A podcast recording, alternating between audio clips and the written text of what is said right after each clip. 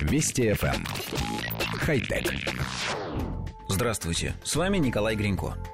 Каждое второе научно-популярное издание сообщило, что мозг мыши смог прожить месяц вне черепа, а некоторые рассказали даже про оживление мозга – Действительность, как обычно, очень сильно отличается от журналистских фантазий. На самом деле источником стала статья в узкоспециализированном журнале. Сотрудники Японского центра исследований динамики биологических систем занимаются культивированием различных тканей.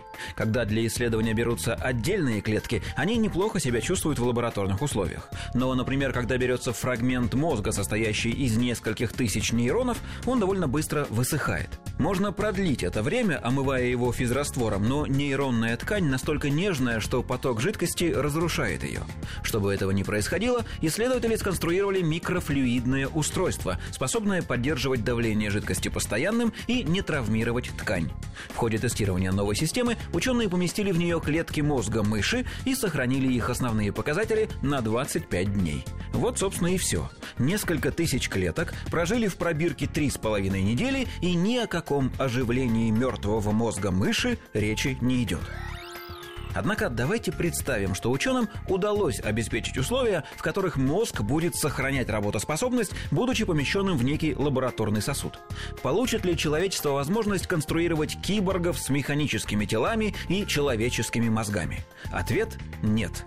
Существует такое состояние, как сенсорная депривация, при котором ограничивается внешнее воздействие на органы чувств.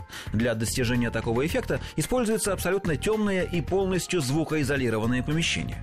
Человека погружают в бассейн с очень соленой водой, плотность которой позволяет ему спокойно удерживаться на поверхности.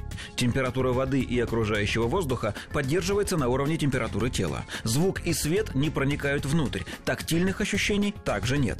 Мозг человека перестает получать информацию о внешнем мире, никакие сигналы в него не поступают. Сенсорная депривация используется в медицинских целях, а также для различного рода медитаций, однако время ее должно быть строго ограничено. Дело в том, что мозг, лишенный сигналов извне, через какое-то время начинает активно галлюцинировать, пытаясь восполнить информационную тишину, а затем в нем наступают необратимые изменения. Вначале психологические, а затем и физиологические. Казалось бы, проблему можно решить под подавая по нервам сигналы с видеокамер, микрофонов и других датчиков. Но в том-то и беда, что при сегодняшнем уровне развития технологий не существует способов, позволяющих это осуществить. До роботов с человеческим мозгом нам еще очень и очень далеко.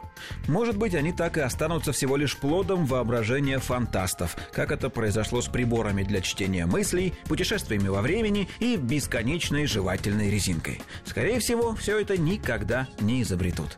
Хотя... Вести FM. Эм. Хай-тек.